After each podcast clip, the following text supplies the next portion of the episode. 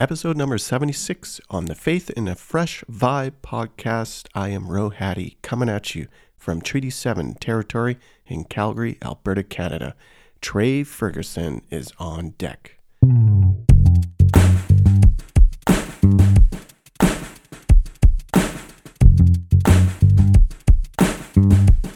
Yes, yes. Jesus, justice, and jokes. Loving, theologizing, and black power napping. It's Trey Ferguson, y'all. He's got his own podcast with two others called Three Black Men, and he is the author of his debut book called Theologizin' Bigger. I endorsed Trey's book. It was my honor, my pleasure, and now he comes on the show. One of the few guests who have come through a second time. Season 10 continues with authors and their books. I hope you've enjoyed it. Please rate, please leave a comment, and share with all of your friends. Let's jump into this interview with Pastor Trey.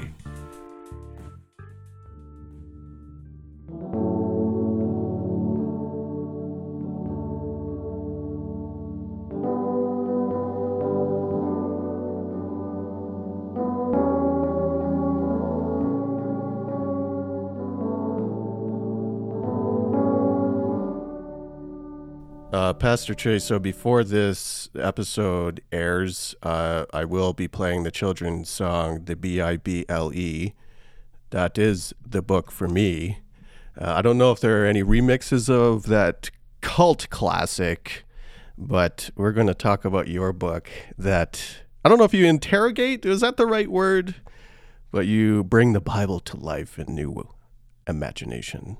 There we go. There we go. I don't, yeah, I, I think part of it is an interrogation, but not interrogating for the sake of interrogating, interrogating for the sake of uh, familiarity and intimacy. You know, uh, a relationship that changes uh, from one of distant reverence to intimate transformation. You know, there are words that we often use as Christians, or that we have heard preached from the pulpit and some of them need to be reclaimed because for a lot of folks, especially in the deconstruction crowd, they have a complicated relationship with scripture. They have a complicated yeah. relationship with the Bible. And you are giving us pivot points to reclaim, embody expansive imagination. I feel like you used my imagination in the book. I could be wrong. A lot. Yeah, yeah, like one one or two times probably, like one or two times maybe. At least, I mean, I think I read it.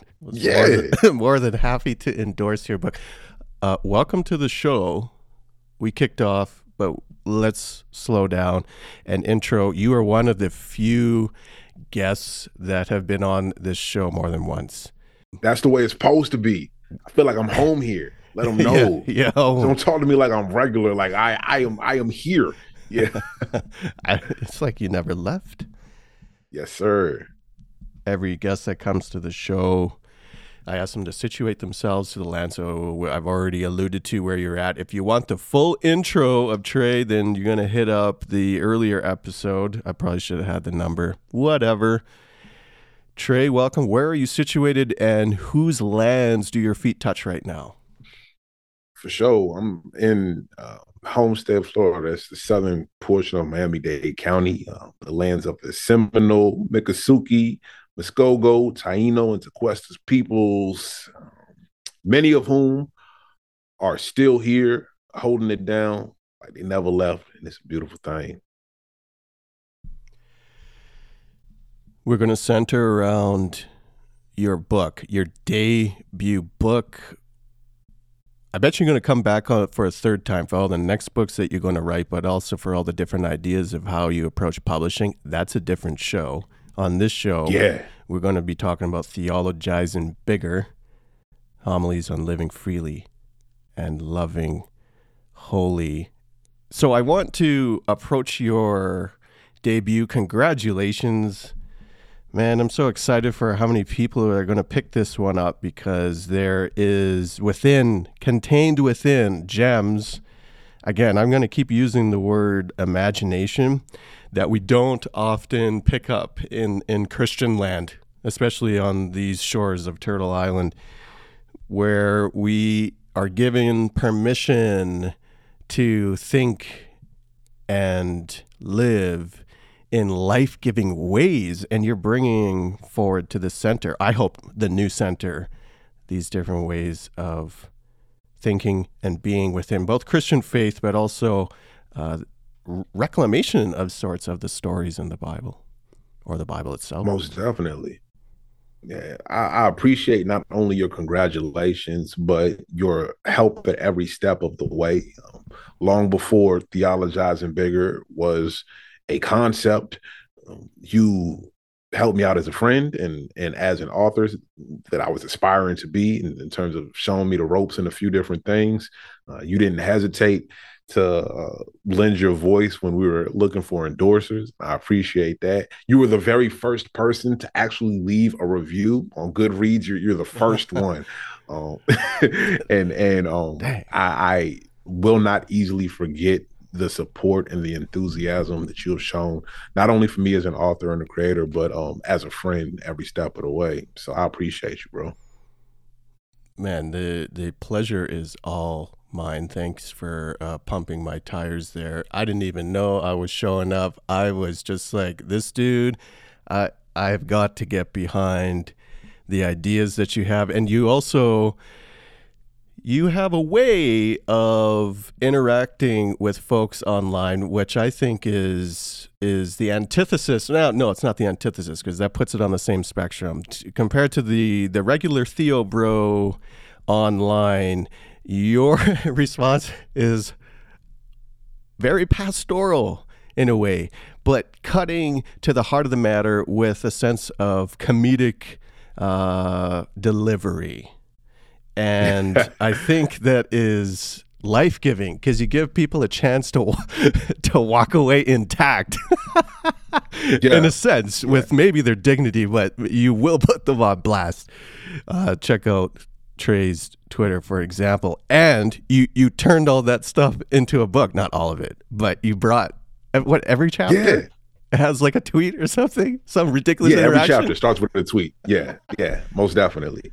Um, and, and, that was shout out to, to Jazz Roberts, uh, who, who who was like, "Hey, you need to write a book," and I was like, "I don't have anything to write." She was like, "You could just turn your tweets into a book," and I, I, struck the middle ground there. But yeah, at the end of the day, I, I gotta I gotta stay true to me because at the end of the day, I'm not just this stack of theories and theologies. I'm a person who does a lot of thinking and things of that nature, and mm, there are people mm. who desire me to show up a certain way. Like, yo, I can only be me and you can approach me as something other than me at your own peril but at the end of the day you peril. will get me mm-hmm. in fullness right mm-hmm. and i am somebody who is at once dedicated to the wholeness of my brothers and sisters my siblings in christ and creation and someone who is very comfortable in my own skin right i don't necessarily crave or need validation from internet strangers who don't seem particularly enjoyable to begin with, and and sometimes that that colors the way these these interactions That's go. Probably why know? they like that. Nobody's inviting them to the parties.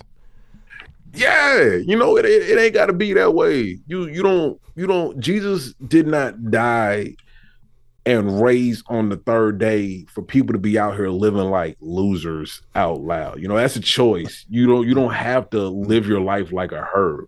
And I don't mean losers positionally in society, like the your social location. I mean for you to be out here just taking L's just because you don't know how to interact nicely. That's a choice. You don't have to do that anymore. There's freedom on the other side of this, right? Like I made myself really easy to love. God made me really easy to love. we, don't got to do the hate thing. I'm better at it than you. so, whenever there's a controversy, a particular theological opinion, you're using the same tools of scripture and understanding and theology to come in many respects to very different places or conclusions. And one that typically grants life rather than takes it away. It's not a secret that I am a bit of a provocateur. at times, right? Um, and it it is grating partially because I'm a black man who says and does what he wants to do, right? I'm, I'm not ignorant to that fact. There are some people who naturally, whether or not they're able to name these things, they view my position as one of catching up. Mm. I, I, always they, they want me to prove my theological bona fides mm. because there's mm. this inherent belief that black theology is inherently deficient, mm-hmm. right? Mm-hmm. And what frustrates a lot of people is that I don't feel the need to prove myself. I've already proven all that there is. Everything you need to know about me has already been done. You get to feel how you want. You can disregard me if you want, but I'm not like I'm, I'm at a place in life where I'm confident in in the going crowd or whatever. I, I don't feel the need to prove my bona fides to anybody at this juncture. But when it comes to being a provocateur, my philosophy is that there is no such thing as growth that happens in comfort growth is a naturally uncomfortable process. That's not to say that it is um, a bad thing or or like displeasurable, but even there, there's a term, even physical growth, called growing pains. You see it throughout nature, right? Like one of the things that spurs like mollusks when when they're growing, like there, there's a discomfort when they're coming up against their shell. And one of the things that I um, view as as not only a calling, but a gifting of mine is moving people to this place of discomfort that then allows them to grow beyond their current constraints. Because at the end of the day, I don't think that faith constrains us. I think that some of the systems that we've inherited, some of the the, the communities that we've inherited are a bit constraining. And because I believe that the God of the universe is bigger than any one faith system mm. or any one faith community, including the ones that I've inherited, mm. I will often try to lead people through this process of seeing things in a, a little bit of a bigger light. Now, some of that comes from the fact that I was raised by people who prioritize that level of questioning and that level of examination. And it took me a while to realize that that's not everybody's testimony At the same time, I think that there is value in leaning into that discomfort sometimes and leading into those unknown places that may not have been prioritized in the tradition that you've inherited. Right. And so when you say some of those interactions might be undergirded by me chipping away at foundational blocks using the same tools of scripture and the story of Jesus. Yeah, no, that that's absolutely there. Uh, because I view certainty as somewhat inimical um, and antithetical to faith. Mm-hmm. Mm-hmm. The comforts that we enjoy will often have us tethered to places that God is trying to call us out of. Mm. Mm. And so um, I don't really shy away from being that, uh, I guess you can call it an irritant or, or, or, or, that agent that, that probes you um, in places that make you a little uncomfortable. But I mean, it's it's not like you're going out looking for this. There are people who will drop right. through people people's mentions, but you're not you're not doing that. They're coming to you for it, for some precisely. I tell people all the time, like, I, I really don't bother nobody. Like I just be tweeting into a void, and there just happen to be a lot of people to follow me. And then there are people who feel like I owe them arguments. I'm like, no, no, that, I, that, that's not what this is at all. You're free to disagree. You can call me a false teacher. You can call me a heretic. Oh, so you're not even going to answer my claims? That is correct. I will not. I I will not do the what, work. What yeah. would Jesus do? Jesus sat there and and let people say whatever they wanted to say and only spoke up a couple times. That that's where we are right now. You get to say what you want, and I get to know who I am. I think a lot of folks would expect you or perhaps place you into a box. And part of that is connected to racist tropes of mm-hmm. being the black thought leader or black preacher and embodying that type of worldview. And mm-hmm. and my take is is yes, those things uh, not the trope of it, but the the the history that goes before you.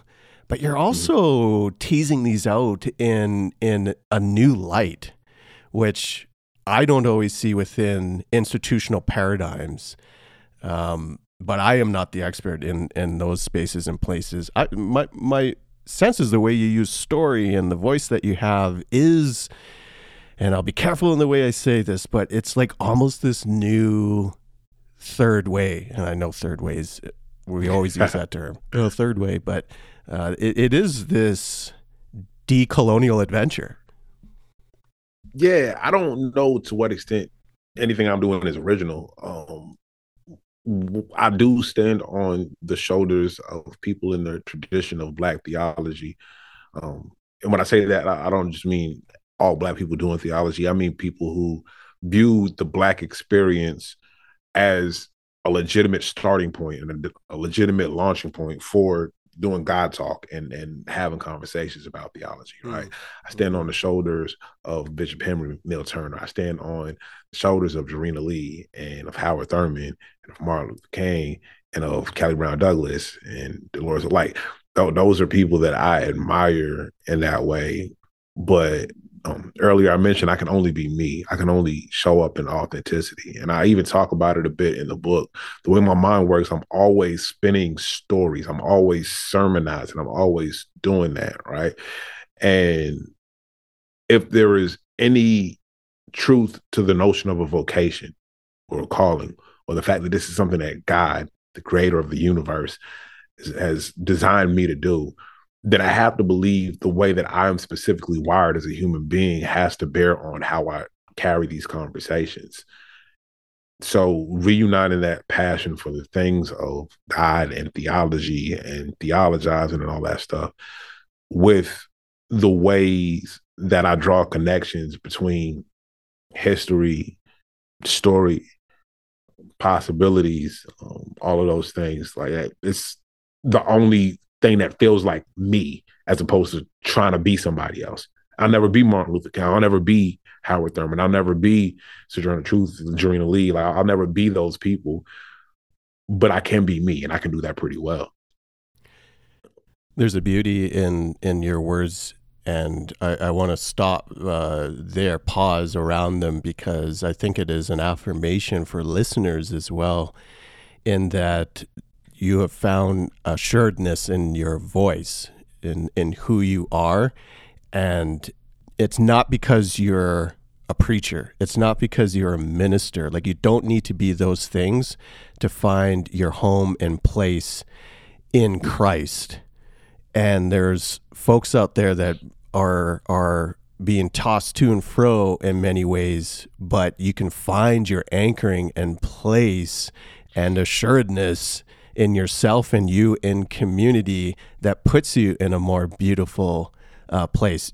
Don't need the credentials to do that. Uh, you can find that, that that home, really, that home. That's that's really what it is. That is part of what salvation hmm. looks like. That is what liberation yeah, looks yeah, like. Yes. You recognizing that God made you good creation, that God was pleased to craft yeah. you as you are. Um, mm. as, as some of what that looks like, right? As long as we are led to believe, as long as we feel compelled that we have to look like anybody else that ain't mm Jesus, mm-hmm. um, mm then then we're not really free. We're not really experiencing Oof. the fullness of the life that God has called us to. Oof. Oof.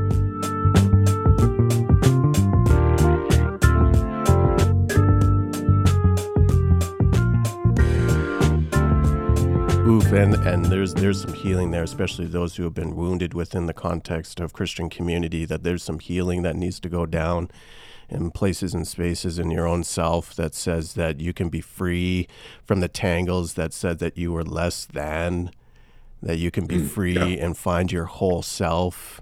and people who resonate with that pursuit as well, even though in many respects, especially if you're at the start of that type of journey, it's it seems lonely but you can find yeah. that freedom.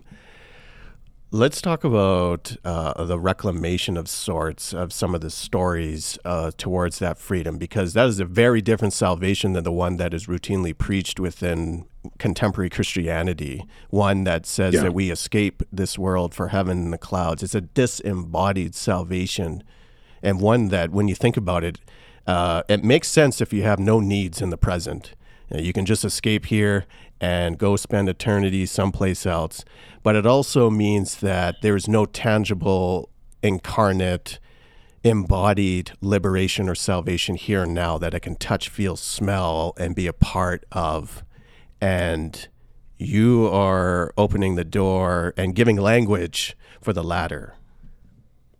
Most definitely. I think we have to be honest about the fact that the the get out of hell free card salvation that is preached is in many senses bankrupt. It's not orthodox, know. Right. And and it's also a nice little sleight of hand that mm. we can talk about this wonderful eternity um, that remains rhetorical. And I'm not mm. saying that it's not real, but I'm saying that it is literally not tangible. It is a faith declaration, a faith statement. We're selling people something that they can we we cannot demonstrably prove or anything of the nature. And that in my opinion is tough to take seriously.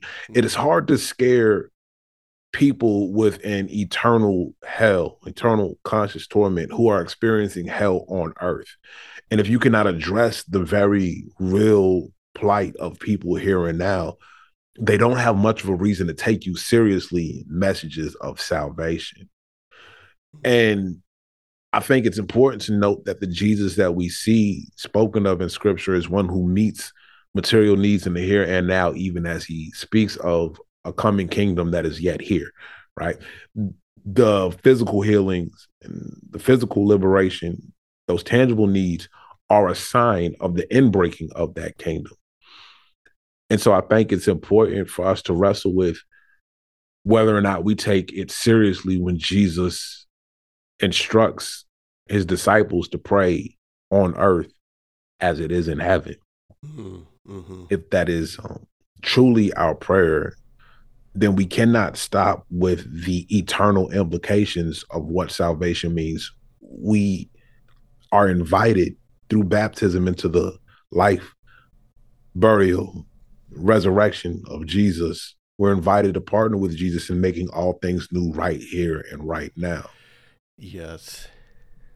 Amen.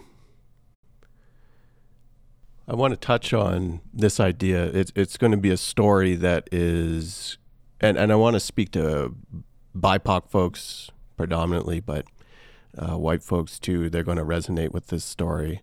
I want to generalize here, uh, not drill down into specific theological conundrums, but the reclamation of the Bible. Let's tease that out. Okay, let me paint the picture. Uh, I have friends who have lost contact with now, but they come from a vein of Christianity that is right leaning, we'll call it conservative, perhaps fundamentalist. And they believe in certain aspects of the Bible, sin, um, particular theologies around sin and atonement. Why did Jesus have to die? Um, of uh, most importantly, humanity and what it means to be image bearing humans in pursuit of fullness of life. And they will use scripture to pull away at others' humanity, and I think predominantly the LGBTQ community, for queer folks, for trans folks. They will have particular worldviews of environment, uh, certainly around race, you're using the same, not using, you're invited into the stories uh, of the same thing, scripture, the Bible, yet coming mm-hmm. out with far different ways of understanding what's happening here. So, how should we contend with the oft cited phrase of this is what the Bible says around, say, same gendered marriage, around trans folks, around all these different intersections of controversial topics that, for lack of a better term, the right has in juxtaposition to what the left has. Now, I know I just put that on a spectrum, which yeah. many ways we operate outside of. Yes. When it comes to reclaiming that, for me, the only spectrum that matters is the spectrum between cosmology and eschatology. The creation of the world and the last things, the the revelation of the kingdom here and now, right? Mm-hmm. And the line connecting those two points, the spectrum, we will call the way, right? And that's what Jesus is calling us to. Mm. Everything else is a divergence. So much so that Jesus even points to at one point a point where uh, a scripture, a law of Moses, does not accurately reflect the way. When he talks about divorce and they say, hey, like, why does Moses permit a divorce if, if it's not? He says that that is a concession to your hardened hearts, but from the beginning, that is not what God intended.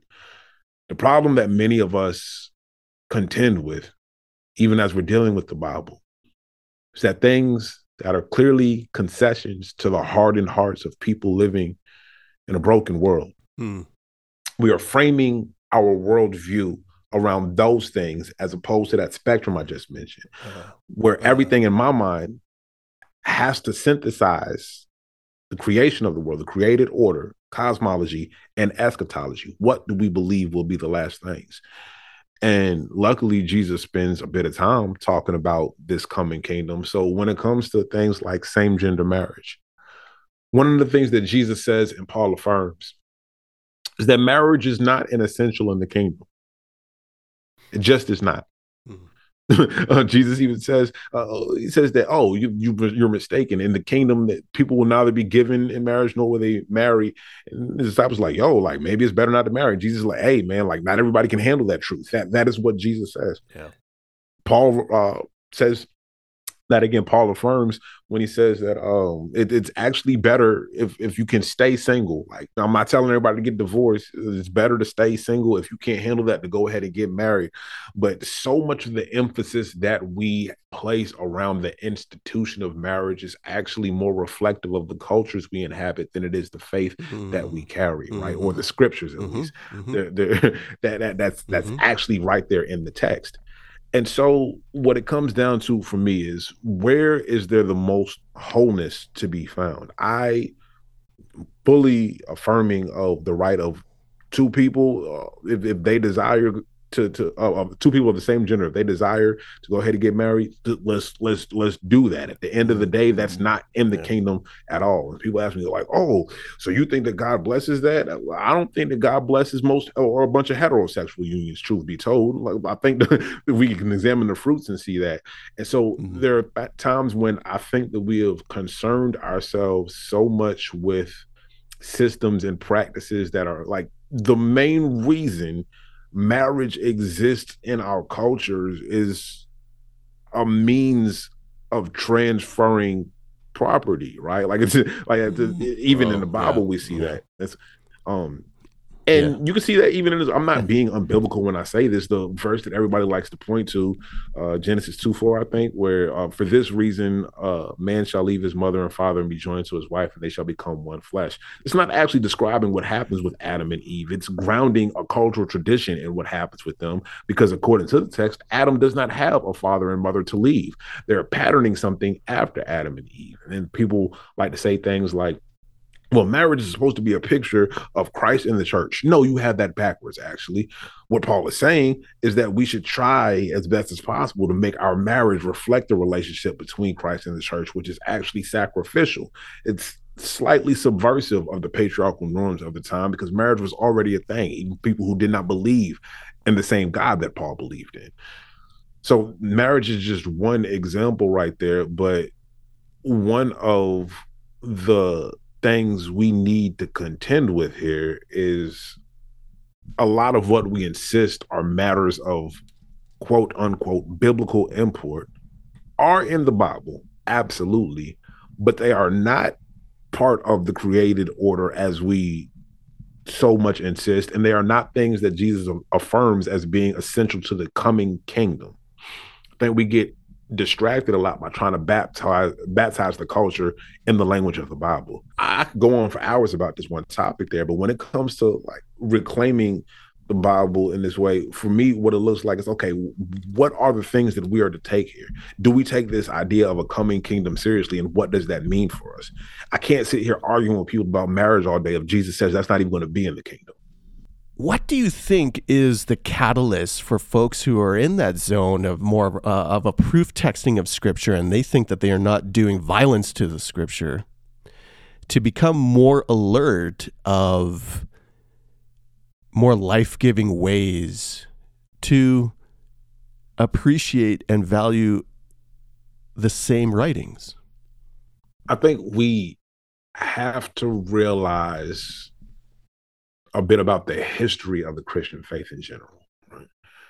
Like proof texting as a practice kind of explodes with the Reformation because the Reformation is largely wrought by the printing press, the invention of the printing press, which means that for the first 1400 years or so of Christian history, the idea that followers of Jesus, that Christians, were engaged in regular personal Bible study to the extent that we are now was just not possible. Mm-hmm. Right. There's a reason that most Catholic people have a different relationship with the scriptures than most Protestants, and that is because their tradition is older and was founded around and, and, and centered around things other than personal Bible study. So the whole sola scriptura thing and everything, like no, that that is largely a technological invention. Mm-hmm. Like it, it mm-hmm. was not possible for most Christians throughout history. And when we sit with that, what we need to realize is that the main way that people were able to carry these the, the Bible and the scriptures was not in the memorizing of verses, but the carrying of stories. Yes. Well, yeah. That is the heart of the historic Christian faith. Mm-hmm. And that's not to denigrate the role that some of these other scriptures play. But at, at the end of the day, that's not how this faith worked for the majority of history. There's a reason why this was built around rites like mass or or or taking the Eucharist regularly and and confessions and everything. Those are things that can be rehearsed over and over. There's a reason that the stories resonate because we can tell bedtime stories. We make up stories. It's a little bit harder for us to do that with epistles and things of that nature. And would so that was how this faith tradition was handed down for centuries upon centuries before proof texting even showed up on most of our radars right um and when you do that, like realize that it's, a perfectly legitimate way of approaching the Bible. Um, oh, outside of proof texting, I mean. Now, the other thing, when you mentioned doing violence to the text, I think we have to be able to call that what it is. Like proof texting, I don't view that as a very serious way of engaging scripture to begin with, because what is often happening there is we're we're doing this cut and paste job, right? We're doing a little middle school collage. We're making ransom notes out of what we consider oh, sacred oh, text. We're doing patchwork quilts. Yeah. And the only reason we're doing that, like a, a patchwork quilt or or a collage, mm. is to mm. cover something else. Mm. Proof texting will almost demand that you start with one presupposition yes, and then cut around the text to be able to support that right there. Mm-hmm. And we have to be comfortable naming the fact that that's not a serious or honest way of handling scriptures. If you want to know what I believe about something, it's not mm-hmm. best to cut around my words. It's best to read what I actually said. Mm-hmm. in this concept. Read my book. Don't just settle for the Kindle quotes, right? and then to actually develop doctrines around the sound bites and the Kindle quotes of the Bible, um, I don't think it's a very serious way of engaging with faith. But I can imagine that many who are within that realm of of ransom noting the Bible, that they have produced doctrines, that they have mm-hmm. produced mm-hmm. ways of of systematizing their beliefs. Yes. So in a sense that they're they would say they're using the same approach. What is yeah, the chief uh, difference or differences? Is that we end up with an approach and often systems that are riddled with holes, right? So a key example would be uh, the penal substitutionary theory of atonement. Right, its most ardent adherents and proponents now they have walls and walls of proof text things that they say suggest a penal substitutionary nature of the atonement in the Bible. However, if you put any of those verses back in context, it is very clear that it's not actually talking about what they say it is, right? Like they'll they'll go to the scripture that says the wages of sin is death, but the gift of God is eternal life in Christ Jesus. As though to suggest that, that points to a penal substitutionary atonement nature of the cross. When the fact of the matter is that God said in the Garden of Eden that if you eat of this, you will surely die. And somehow Adam did not end up on a cross. People have been dying ever since then. Between Adam and Jesus, everybody minus Enoch and maybe Melchizedek and Elijah died. Everybody already paid the wages of sin according to Romans 3:23. That that has already been done. It does not make sense that you would then suggest that, means that somebody had to get tortured to death in order to appease God, right? But when you rip that verse from context and don't look at the actual the the that spectrum I was talking about, the thread collect connecting uh, the created order, the creation of the world and the last things, then it's easy to pluck these things and then build a different argument. That's how we can build arguments for things like chattel slavery. Mm. It's how we can build an argument mm-hmm. for things like patriarchy. We could do all mm-hmm. of those things when we pluck these out and skip all the parts where God identifies as a liberator. The foundation of the Ten Commandments is I am the Lord your God who brought you out of slavery in Egypt. Ooh. That's how God chooses to identify. Yes, and when we yes. skip around and we do all this cutting and pasting and everything, we can misrepresent the character of mm-hmm. God in fundamental ways, skip which is honestly, which is honestly what the serpent does in the Garden of Eden when mm. he says, No, God doesn't want this because, like, misrepresenting the character of God is the mm. easiest way to sidetrack mm. somebody and get them out of the will of God, right? And I think that we often put ourselves in danger of doing that very thing when we rely on proof texting at the expense of sitting with the stories of God and the stories of the people behind the text, right? Even Paul's own story Mm. When we separate ourselves from Paul's story and, and, and his own testimony of being somebody who was so zealous about the, the Torah and upholding the law, when we separate him from that, we lose the impact of what he had to experience on that road to Damascus, where everything that he knew to be true, everything that he was so sure of was upended by the revelation of Jesus.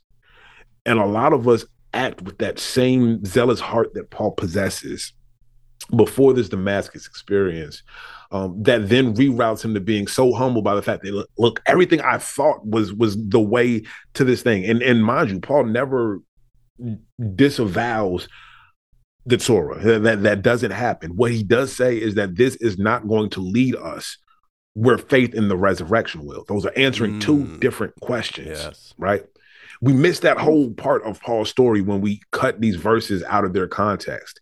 The the story of Paul will will make the letters of Paul come into better focus for us.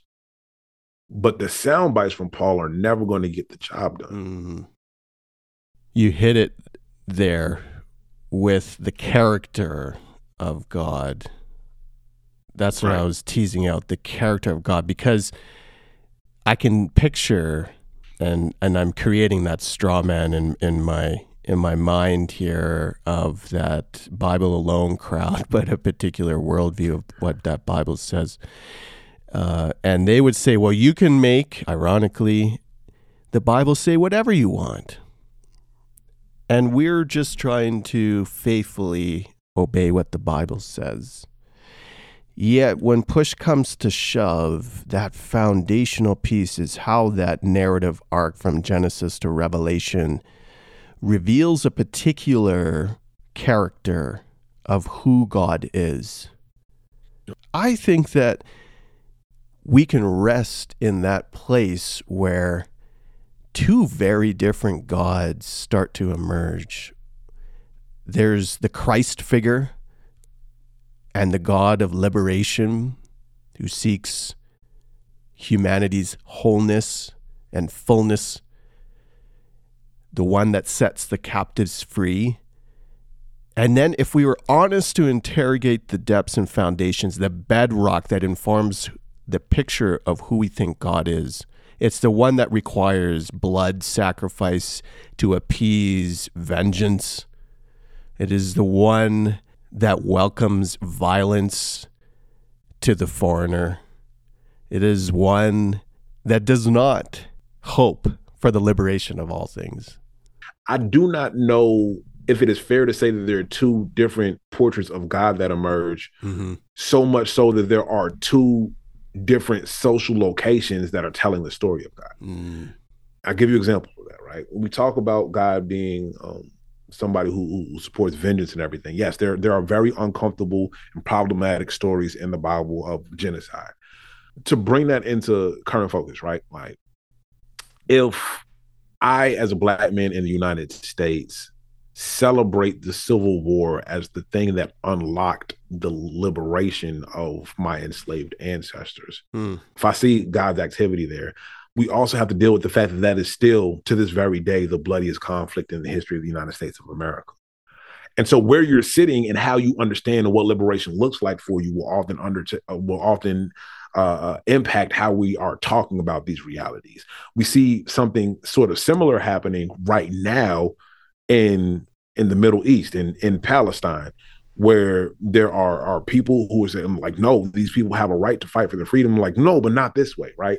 And so I think there are times we forget that the people who are talking about God commanding them to wipe out everything are sitting on the shores of the Euphrates in exile in Babylon, trying to cling on to an identity where they are not oppressed which is is is it, it, sounds like I'm trying to sanitize the story. No, the stories are, are, problematic, but it's one of those things that I can almost sort of relate to. One of the things when we talk about the character of God, what I see uniting from Genesis to Revelation is that God is a creator who creates things for our sustenance. Right? In the Garden of Eden, everything was called good and sustained the people that God created in the new heavens and the new earth, God then again rings order out of disorder. God makes all things new. It's the same thing we see happening in Genesis, right? That's the common thread there. And what happens is in the Bible, we are reading the story of a people. The people that we see that we're reading the story of in, in the Old Testament, they're not speaking from a universalist perspective. They're saying this is who we are as a people. This is what defines us as the Hebrew people, as as the people of Israel as um and a lot of times we lose sight of that because their scriptures have been incorporated into our Christian faith, which is a more universal faith. It's not so much uh, marked by ethnicity in that way, but these scriptures. They're saying no, like we, we keep getting dragged into exile or oppression, slaves in Egypt, we're exiles in Assyria and Babylon and Persia, and now the Greeks are in our place and all this stuff. And sometimes when you're that used to being held down, you need God to be a fighter. You need God to be a warrior. You need that, right? Um, and so we often sit from a place of privilege when we say that, oh wow, their God was X, Y, Z. Like, no, I've, I've been sometimes uh, places where, oh, I, I, needed God to be that.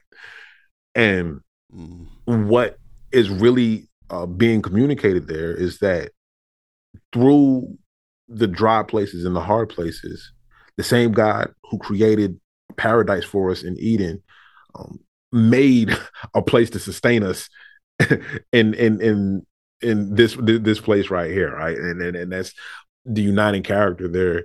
But we often erase the people behind the text, read ourselves into the text, and have a hard time relating to the stories therein. Am I making sense when I say that? Mm-hmm, mm-hmm. I think that's that's one of the dangers that we do not divorce ourselves from the magnitude of how we interpret scriptures through our own lens and do not yeah. understand how it might have un- uh, been understood by those first listeners of the stories. Like, and I, I, even talk about it in the book a little bit when I talk about in-house discussions that we're we're we're missing a lot of context. Some of that context will never like recover fully, and that's okay. But the more that we are able to remove ourselves from the world of the text, the more that we're able to decenter ourselves, I think the more we'll be able to understand what they were trying to communicate about God. Because yes, like when when we read the text objectively, right? Meaning that like we're we're as close to the, the the truth being communicated as the original audience and the original author would. That that's essentially what we're saying when we're saying we're reading the text objectively. Then some of these stories are troubling. And it's still troubling when we think about it. But when we restore the humanity to the text and behind the text, we see the emotions that are shaping these stories. Some of that stuff makes a little bit more sense, right? Mm. Well, that's a that's a feature of restoring the humanity to the text. Yeah.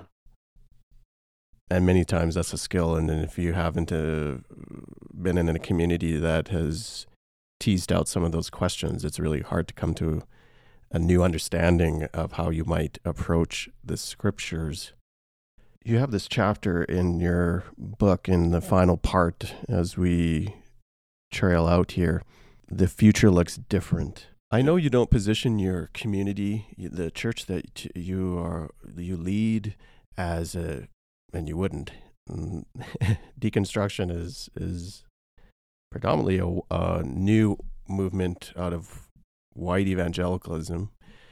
Um, and you may not use words like decolonizing, but there is a particular way of being in our in our modern world. So, can you tease out now some of the features of what this current and future posture of both Christians but also Christians in community looks like? I think the future of our faith is humble, as Jesus was. And to whatever extent we come to power or the levers of powers, um, it is only leveraged for the benefit of those around us, not just those who look, think, act, and sound like us. And I think that as we embrace that humility, it will engender a curiosity. And as we embrace that curiosity, it will um, lead us to seek more consistently. And as we seek, we will realize all of the things that we once held as absolutes that were, in fact, cultural shibboleths and nothing more, right? I think that we will acknowledge an absolute truth, even as we recognize that we have not always been the guardians or stewards of said truth, but seekers just like everybody else. And I think that as we embrace this humility, this curiosity, seeking tendencies, um, that we will begin to look more like the disciples and the people that Jesus called us to be, as opposed to agents of the very imperial powers that crucified him to begin with.